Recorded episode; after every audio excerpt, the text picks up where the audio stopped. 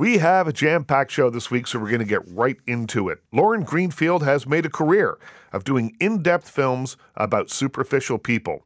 Movies like Kids and Money and The Queen of Versailles examine the relationship between wealth, excess, and humanity.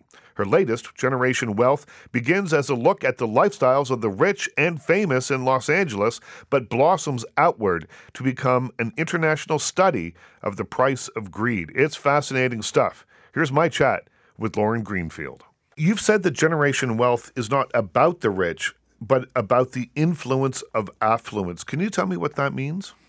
Yeah, I mean, it is about the cult- wealth culture that kind of influences everybody through media and through exposure, but it's really about th- this movie is not about the 1%. It's really about our aspiration for wealth across class, across um, kind of from all different sectors.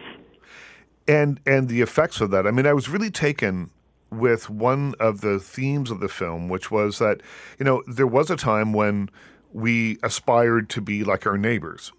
You wanted to have maybe a little better car than the person next door had. But now we don't know our neighbors anymore, and we aspire to be like the people that we see in media and the Kardashians or something, but we can't really equal that lifestyle, and it leads to a, a, a life of, of denial in a lot of ways. I thought those denial and dissatisfaction mm-hmm. and aspiration. That's exactly right. I mean, the research shows that the images of luxury and affluence in the media have increased exponentially in the over the last 25 years, and as that happens, the effect is that people think that these um, kind of the world of the wealthy is more normal than it is or more common right. than it is and they want those things. And so yeah keeping up with the joneses has literally become keeping up with the kardashians because that's our new reference group. And it's not only um unrealistic it's also fictional. It's kind of by definition um unattainable this film looks back at 25 years of your work, starting with uh, an early uh, book that you did taking photographs of the children of very rich people. Uh, and I know that like Kate Hudson's in there and a number of names that you would know, and then a lot of names that you wouldn't recognize, but you revisit all those people. And I thought it was really uh, fascinating to see the end result of of some of their upbringings. The one young woman who now seems very spiritual, who was in the nineties, you know, a bikini wearing girl on the beach with all the other guys that she was hanging out with, the most popular girl in school, the prettiest, uh, and now has a much more philosophical view of of that. Uh, it, it, as a juxtaposed uh, to people uh, next to her, the the boys that she was hanging out at the time, who just seemed like they haven't changed one whit in 25 years. That's right. I mean, one of the inspirations for me doing this project was the early work that I did in LA about kind of life in the fast lane, um, the Hollywood influence kind of youth culture in LA. When I look back at it, I saw that so many of the things in, in our culture now had blown up since then. And so I wanted to go back to some of those kids. And Mijanou, um, who you mentioned, was voted best physique at Beverly Hills High School. And and yet she found that lifestyle and actually the other kids um, that I profile from LA, Paris, who was the son of a rock star, and Jimo, who was a rapper himself, they also kind of um, lived a little bit the fallout of that lifestyle and made choices to have a different life and raise their kids quite differently. And in a way, that's the hope at the end of the film and kind of the antidote to generation wealth is being able to make these choices and also focus on family. Interesting, though, that the son of the rock star, son of the singer of REO Speedwagon, said, you know, for a long time, he, he didn't try all that hard because he knew that he could never really match the achievements of his father. And I guess that's one of the, the takeaways uh, from coming up in a life of affluence is you either can wallow in it and enjoy it and, uh, you know, I don't know, what, what take advantage of it, uh, but there is a deep uh, psychological underpinning that goes along with it. Well, I mean, I think that is hard. One of the one of the things that I was struck by was when you ask kids what they want to be when they grow up nowadays, the most common response is rich and famous. Right. And not only is that not a job, but the therapist who's in the film who treats um, Wall Street bankers and their families um, as his specialty, he says that that leads to depression, the kind of affluenza, where I think in Paris's case, he felt like, yeah, he could never match his dad's success, so why even try? And I think one of the things we see in Generation Wealth is this kind of lack of meaning, the kind of meaning and purpose that people used to take from traditional institutions, their school, their family, their their church. Now that they're kind of just awash in the values of wanting more, of having of having things, um, it kind of leads to um, people not feeling like they know where the meaning comes from in their life. And Paris ends up finding meaning in his family this film really is about collective greed and, and the price that comes along with that. But a lot of the images in this film are quite beautiful. And, and when we look back at the photographs from 25 years ago, the thing that kind of provides, in some cases, the spine of the film, I suppose, uh, they're very beautiful. Is, is, there a, an idea that, or a, a, worry that people might see this work as aspirational in any way, even though the theme of the film isn't? Well, I think it's it is about also um, understanding and coming to terms with our own aspiration. And so, if people have those feelings at any point in the film, I think that it, the film will also give them an ability to reflect upon those. I know that's certainly the case for me as I went on the journey that it started with high school where I wanted the fancy clothes and the mm-hmm. cars that my friends had that I wasn't able to have, and yet because I my parents um, didn't really believe in those things, I also questioned why I wanted them, and that made me want to examine it. And I think hopefully people will have that experience in the movie that there'll be a kind of um, seductive. Um, seductive quality to some of the imagery or some of the um, kind of objects of desire in the film, but I think it also really shows um, the kind of dark side of of money not leading to happiness and actually most of the subjects in the film are kind of trying to fill an emptiness that can't be filled and it's not just money we see in the film that that wealth is much more than money it's also about image. It's about fake it till you make it, about the pretense of wealth.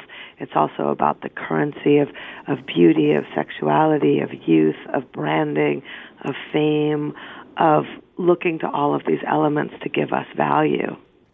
There is a, a quote in the film uh, near the end, and this doesn't give anything away, so it's not a spoiler, but the Las Vegas host uh, I can't remember her name, uh, but she says, "I'm I've taken private jets around the world. I've partied with rock stars. I've done this. I've done that." Then she gets sort of sort of a wistful look on her face, and she says, "But you have to be careful what you wish for," which would suggest that there's a price that goes along with this that is beyond financial. I think that's right. In a way, it's what we hear from almost all of the subjects that they go on this journey where they are led by greed or vanity or um, wanting to have status, and everybody experiences a kind of crash from that, whether it's a financial crash or a personal crash, and in the process, learn what is perhaps the biggest cliche in the world money doesn't buy you happiness, and all you need is love. But hearing it from the experience of a hedge fund banker who was kind of the embodiment mm-hmm. of greed or a porn star or the kind of most unlikely um, truth tellers, um, it, it resonates. What was the, the quote from David Siegel, who was the, the subject of your film Queen of Versailles? It was something like, Money doesn't make you happy, it just makes you unhappy in a better part of town. Right. I love that. now, you mentioned the hedge funder. That brings up Florian Homm. Uh, he is is he the villain of the piece? I don't know. I, I, I felt as I was watching it that I took an almost immediate dislike to him, and and I'm not exactly sure why, but there was something visceral about him, and and it improved slightly the more he spoke because I felt like perhaps he realized that part of the way that he lived his life in in, in a quest for cash. Uh, was was maybe not the way to go, but I also got the feeling from him that if he had the chance to do it again, he would. And I think that's really the big question that that we're left with in the film is there is the possibility for it, that we're on an unsustainable path and there is the possibility for change and we see that in a lot of the characters but it's hard to know whether the change can be sustained or whether it's just in the moment of suffering. I think Florian was so compelling because he was the embodiment of greed. He wanted to be like Gordon Gekko mm-hmm. in Oliver Stone's Wall Street, and the way he, he smokes that cigar, that. man. What? The, the, way he smokes that cigar was like a villain from a Hollywood movie. Right. He yeah. is like almost like the devil, and so when he becomes this wise truth teller, which I think he really is. I mean, he's very smart. He really does realize his mistakes and now when when we meet him he he doesn't have anything. He's lost his money he's lost his family and he is makes a very convincing argument for why he was chasing the wrong god and why we should learn from his mistakes. And yet with his son's daughter and his son you can see that they're not quite sure if he had the chance to you know, do it all over again, but not fall. If you might rather be up there with the with the money and the power. Generation Wealth is in theaters right now. Next up, we talk censorship with Darcy Michael. Welcome back, everybody. I'm Richard Crouse. Darcy Michael is a comedian that you know from his work on shows like Spun Out. You've seen him on Just for Laughs. Maybe you saw him perform live at Vancouver Pride or Toronto Pride. He's based in Vancouver. I had the chance to sit down and speak with him recently about censorship in comedy. It's an increasingly uh, pervasive thing. Comedians are being told what to say, what not to say on stage, and you know he doesn't buy into it. Here's Darcy Michael. Congratulations on the special. Thank you. What was it about comedy for you in the first place that made you say, "This is where I want to be"? Uh, you know what it was? I think I was just annoying everyone around me. and I think it was more them. Like, I never even had seen a stand up show before my first time on stage. My husband, after we got married, was like, I gave a funny speech at the wedding, and he was like, "You got to try this." And I was like, "I don't know." Like, he's like, "No, but you're really loud and obnoxious, and I think you should." And so I tried it, and it's so funny because it's true. Like now, outside of work stuff, I'm so chill because like I don't have anything to prove anymore. You know, I'm like you. If you want to think I'm funny, Google me. You know, like you can find out if you like me or not. But yeah, it just I think it was just an outlet. Like it was just I was always the class clown. I was always the jerk, lipping off and stuff, and it just kind of seemed like the right fit. I'd tried Second City when I was younger, like right. 18, uh, and I didn't like collaborating with other people. I'm like, get off my stage. I got something to say.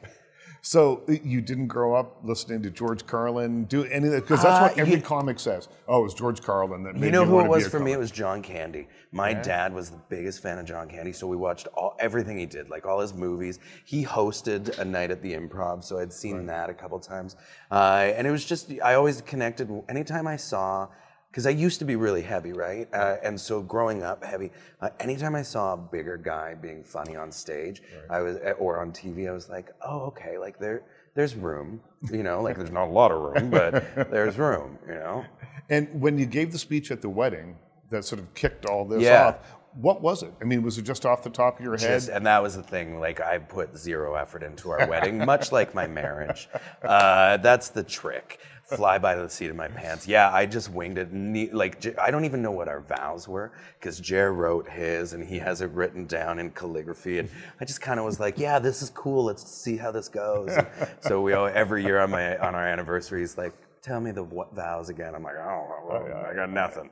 Uh, yeah, so the speech was just winging it. It was basically roasting everyone in my in my wedding party, uh, and it was probably my best set ever. It's been downhill since. Well, then, how do you figure out then what kind of comic you're going to be, what you're going to talk about. So you're starting off doing that. Yeah, I think I always just knew that, especially because I started 12, 13 years ago, mm-hmm. and I mm-hmm. just knew from seeing other comics, like growing up and seeing like Gavin Crawford talk about being queer on TV was such a different thing for me. Like I had never seen that before, and I was like, oh, I kind of want to do that and see, you know, if I can be that for somebody else. Right. Uh, and selfishly, I just wanted to stand out. You know, like I could go up and talk about airplane food, Right. or I could talk about, you know, like when we first got married, we were, you know, there weren't a lot of other gay married couples raising a kid 13 years ago or 14 years ago now.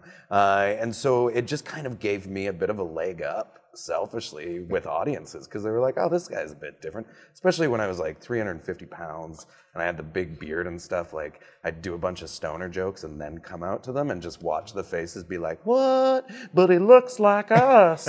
you know? And and what was the reaction from audiences? It's always been amazing. Yeah. That, God bless this country because we are head and shoulders above some other people. Yeah.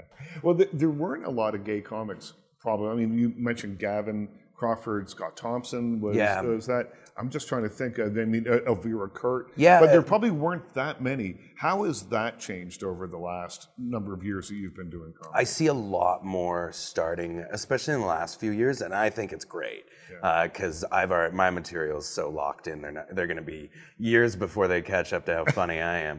Uh, it's a competitive little industry, right? like yeah. you know, especially in Canada. But I I find that the queer comics are really kind of lifting each other up. Uh, and kind of going at it together, but like Scott, Elvira, and Gavin, and Trevor Boris as well. Uh, those when I first started, they were awesome. Like, and they still are. You know, like they're uh, they're people that I can lean on and and talk to about things. And because there's really like when there's five of us in a country, there's not a lot of people. Like when if someone wants to do a gay gala at a festival, we know we're gonna see each other. you know, it's like I'll see you in April.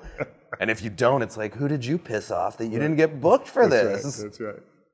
Uh, you've said that nothing angers me more than closeted actors. Why?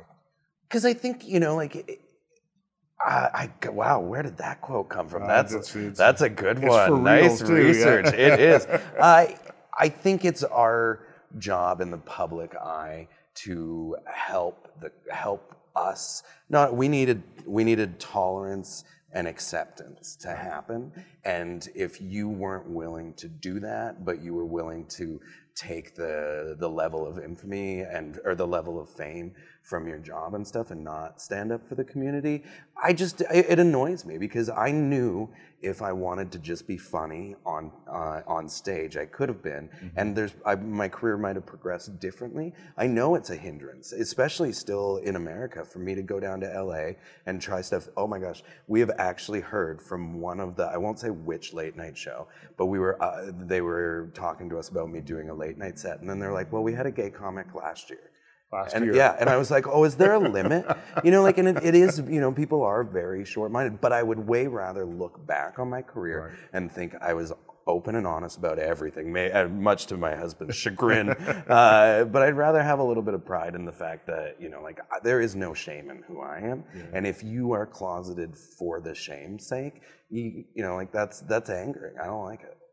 Um, when you're writing material now, uh, how do you write? I write on stage. You write on stage. You Yeah, do, and, and so you're not like a. I'll, I'll, uh, something will happen, and I'll write uh, like two or three words down, and then I kind of rely on the emergency switch. Right. You know, like when it's like, oh, I better come up with something funny because Yeah, this yeah. sentence is about to end. You know, and then either it does or it doesn't. So I find like just going around the city in Vancouver a lot. There's a lot of open mics and stuff. So I'll just take a couple of ideas, and and it's always evolving. Like there's jokes that I started writing a year ago that are still, you know, I'll be telling it, and something new will pop in. And so it's also just because I'm incredibly lazy.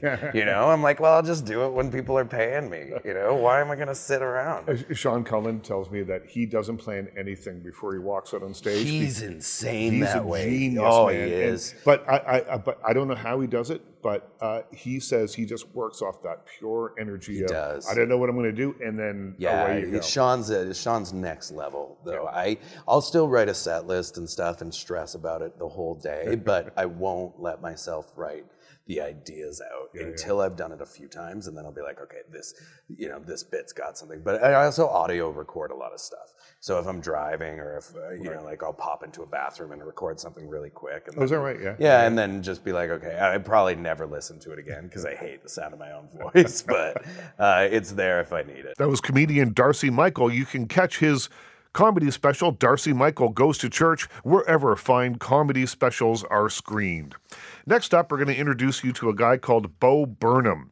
After the break, you'll find out all about his movie Eighth Grade.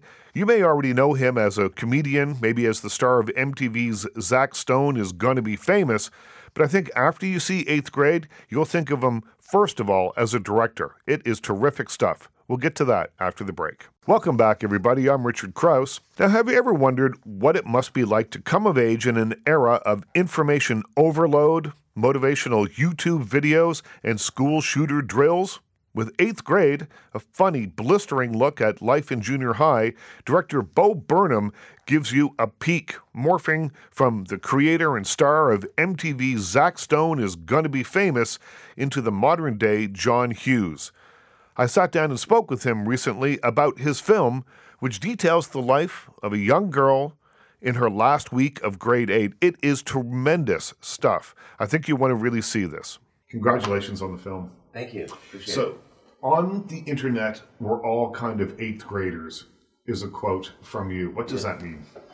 I just think the yeah, I think the internet makes eighth graders of us all. It feels like, or definitely feels like when I look at my friends that are you know 20, in their late twenties and thirties. I'm like, why are we acting like thirteen year olds? Um, I mean, the internet elected a thirteen year old president in my country. You know what I mean? Like, it just feels like the cultural discourse is happening at an eighth grade level a little bit. So like.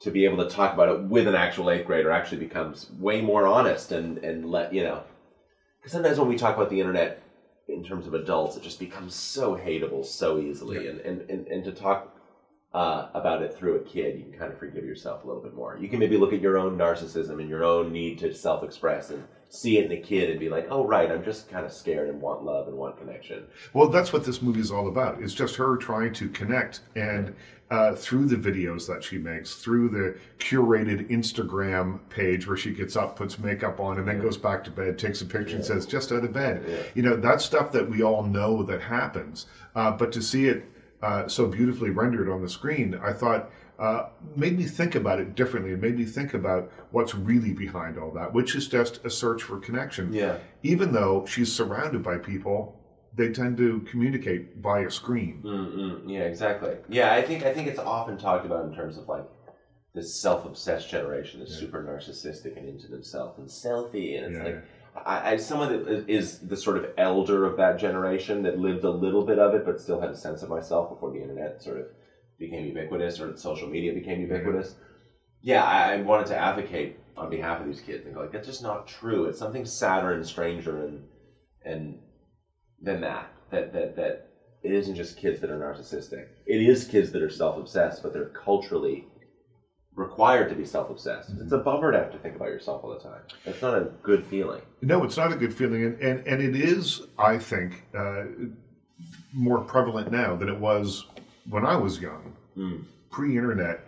Uh, we just simply didn't document ourselves in a way uh, that that people do now, and it does. It forces you to think about yourself and think more damagingly about how other people are regarding you. Yeah, well, I think like it's a pretty natural thing for, and, and universal in terms of any generation. Like when you're that age, you're worried about what you're like, how people are perceiving you, what you are, how you fit into the world. Um, but now it's just so it's not like the internet's introducing new feelings or or to these kids, but it's just m- new degrees of that feeling, more depth of that feeling, a longer duration of that feeling. You used to be able to leave your social life at school, and now it follows you everywhere you go, from the moment you open your eyes to the moment you close them. Like it's so, it's just an intense sort of like, it just feels like adolescence on some kind of drug or something. I mean, just like it's so hyper stimulative and dense. Feels like a, yeah, some sort of like, like they boiled, they boiled adol- the, the adolescence of the '80s, and you know, Right, like just down to woman- its essence. Yeah, Exactly. yeah, it's, yeah. it's like it's a little scary. Tell me about the the creation of Kayla, the main character. She's in her last week of uh, grade 8 about to go th- that next step up, which seems like such a huge step when you're in grade eight, going to grade nine. It's a new school. There'll be older people. It's a it's a much different thing. But uh, tell me about what inspired her. I thought it was interesting that you would make this film uh, about a young girl rather than you know a boy, which might have been more relatable for you, Mm. but maybe not. I don't know. Yeah, I mean, I didn't want to.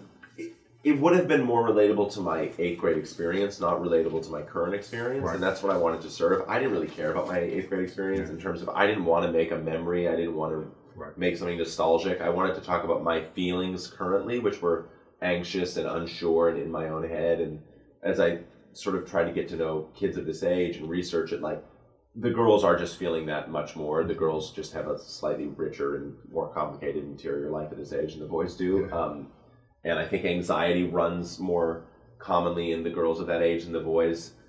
One, because I think their self awareness is just a little higher at that age, and two, I think culturally we're just kind of forcing young girls to think about themselves as ideas in the world way more than we are boys.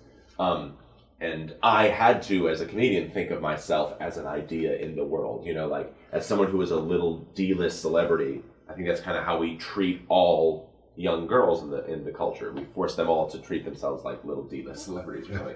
um, so yeah, that that was the sort of impulse of it. It was to, um, yeah, I did relate to her now, and that's that's all I wanted to do. I didn't really care about my youth. I mean, I really was actually wasn't even setting out to make a story about young people. I was just trying to make a story about what it felt like to be alive right now, and and then I stumbled on this time and this kid.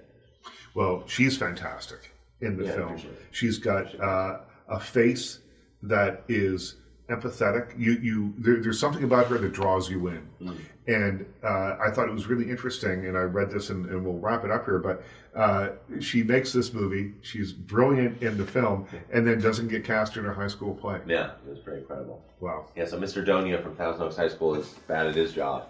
I told, I, I, I promised her I'd, I'd talk ill about him all over the country, so I'm doing that. Well, here we are. Well, you fulfilled your promise. Appreciate Thanks so much, man. Thank, you. Thanks for the time.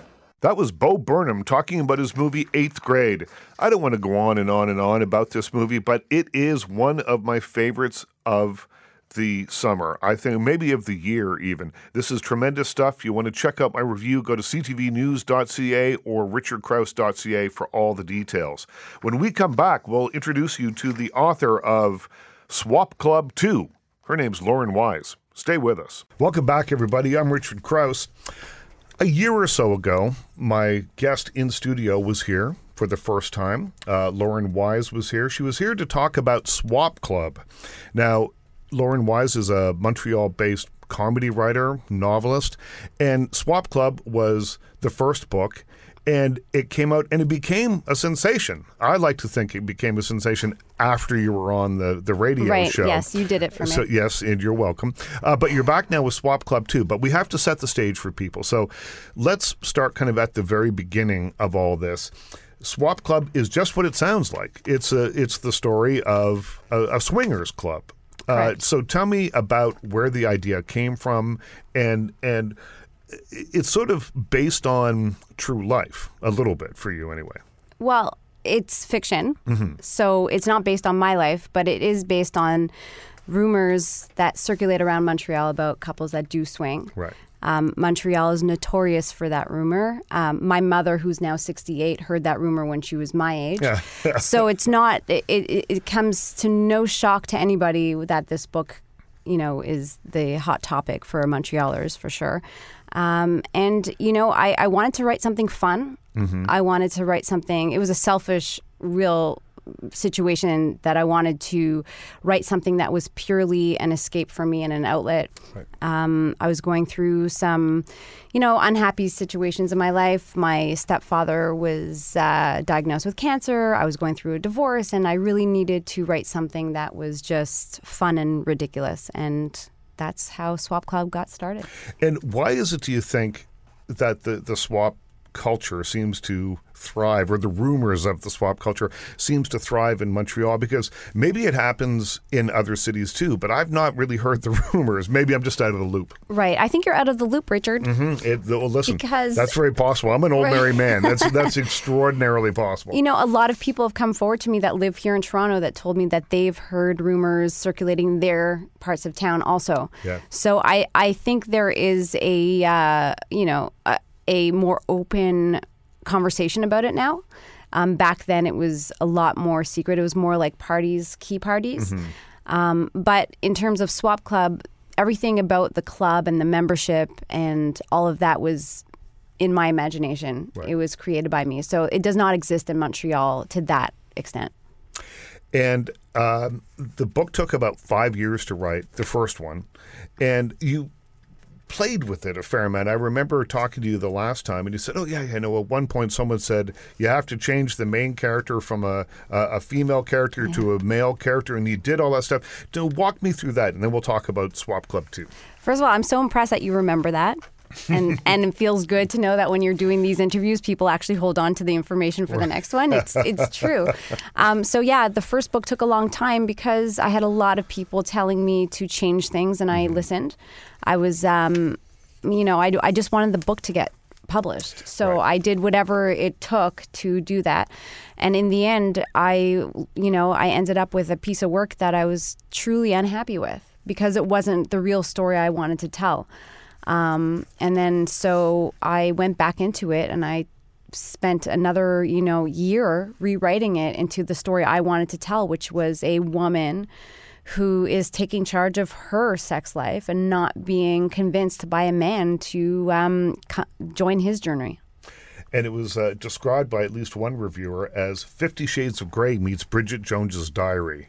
Do you think that's I, Fair? I that is, um, you know, I, I feel very flattered hearing that. Um, you know, I I respect Fifty Shades of Grey and and uh, E.L. James's success with it. Um, and Bridget Jones is definitely a you know series that I truly enjoyed. And yes, I would say that that my series is a good marriage of those two brands.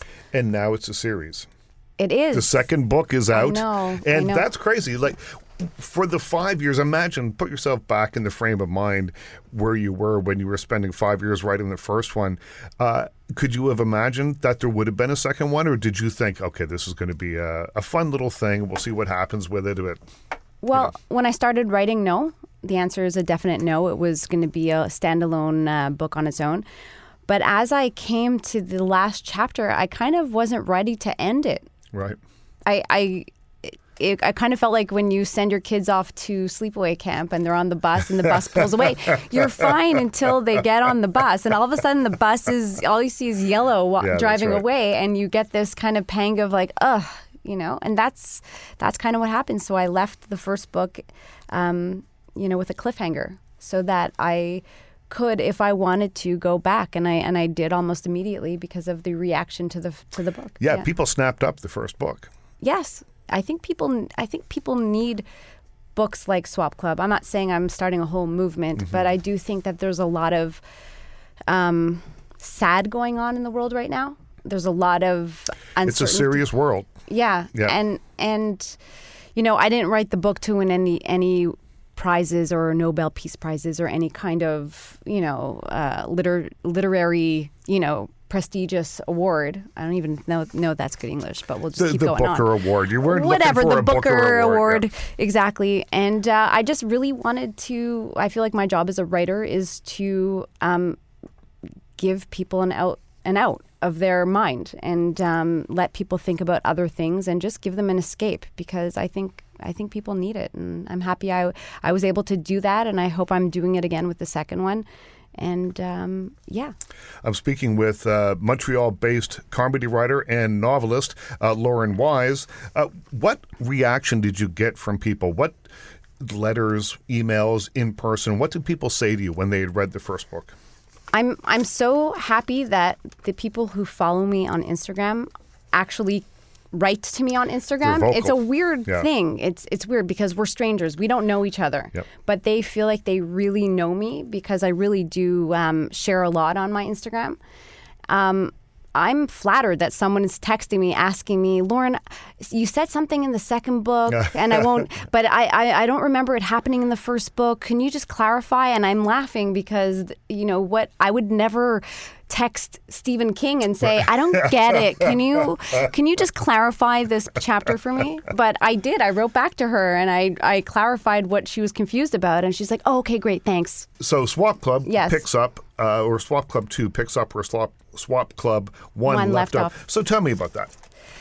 Um, so I wanted to write it as a continual continuous mm-hmm. story, and the third installment, which will be the last one, will pick up from where the second one left off. And uh, you know, they're they're the last book lands with them trying to decide whether they're going to re-sign for another year. Right. And so I don't want to give away any spoiler alert, spoiler alert, spoiler alert. But they do decide to sign on for another year and um, and that's what the second book's about. The first book has been optioned for a film. It has. That's it has. exciting. It is very exciting. It's uh, it, it's exciting, and it's the most frustrating industry I oh Absolutely, and so uh, this is this is my world, and right. and so what's what, tell me a little bit, sort of generally speaking, about the frustrations. You don't have to get very specific no, no. with me, but mm-hmm. but tell me what the frustrations are, because I think when people hear, "Oh, your book's been optioned," you think, "I'm going to be living in a mansion, you're going to be driving a Bentley," and it's yeah. not like that. Right? It is not like that. First of all, it takes an army of people to make a movie. Mm-hmm. And so having your your manuscript optioned is really the very, very, very beginnings of a very, very, very long process. Mm-hmm. And so right now, um, you know, they laugh at me because my problem is impatience. I want things now. I want it now, and that's just not how the industry works. Yeah. Um, and so I have to uh, work on a team that I'm not used to doing because when you're a writer, you're autonomous, you're by yeah. yourself. Well, and I think if I can just do a call back to what we were talking about earlier, mm-hmm. that five years that you spent writing the first one, I think it might have been too collaborative for you. People were giving you ideas, putting things in your head that as a writer, you don't want that. It, it, writing is solitary, and it's solitary for a reason because yeah. uh, it, it has to be in order for it to reflect you and your personality. Right. I, I am learning I'm not a team player. no, uh, I, very few writers are. I, I, I just I, I want it my way. I'm very attached to the book. I, I want the story to be told in a very specific way, yep. and that's not how it works in the movie industry. And um, I have to allow the producers and the people making the movie and the people that have invested money in screenplays and all that to do their jobs and give them the space they need to make it happen, and just sit back and do my job, which is write, yep. and let them do their job to produce and not keep on looking at the watch, you know? If you uh, had a say in casting, and mm-hmm. just sort of a dream cast, who would you think? Oh my God, it changes every day. Yeah. But I'm going to stick with this answer okay. because I, I just gave it in another interview and I was kind of happy with sticking with my gut, which mm-hmm. was a year ago I had um, interviewed with another radio station and I had said a really dulled down Lady Gaga. right? And everyone said, You're crazy. She would never do that. She, and, and now A Star is Born is coming out, and apparently she's terrific in it. So it, yeah, and she looks in this movie exactly the way I pictured her a year ago in, in Swap Club, right. which is brown hair, not she, just relatable. Mm-hmm. And um, so, yeah, I'm sticking with that answer, which is I would love uh, Lady Gaga to play Val and if she's listening, which I'm sure she is, I'm sure she is. She's listening. She calls in all the time. I know, and she follows me on Instagram. she doesn't follow me on Instagram, but right. so. Uh, this book is out in stores now. You can get it wherever you get uh, fine books and Amazon and all that stuff. Uh, there's going to be a third part, and then what happens to you?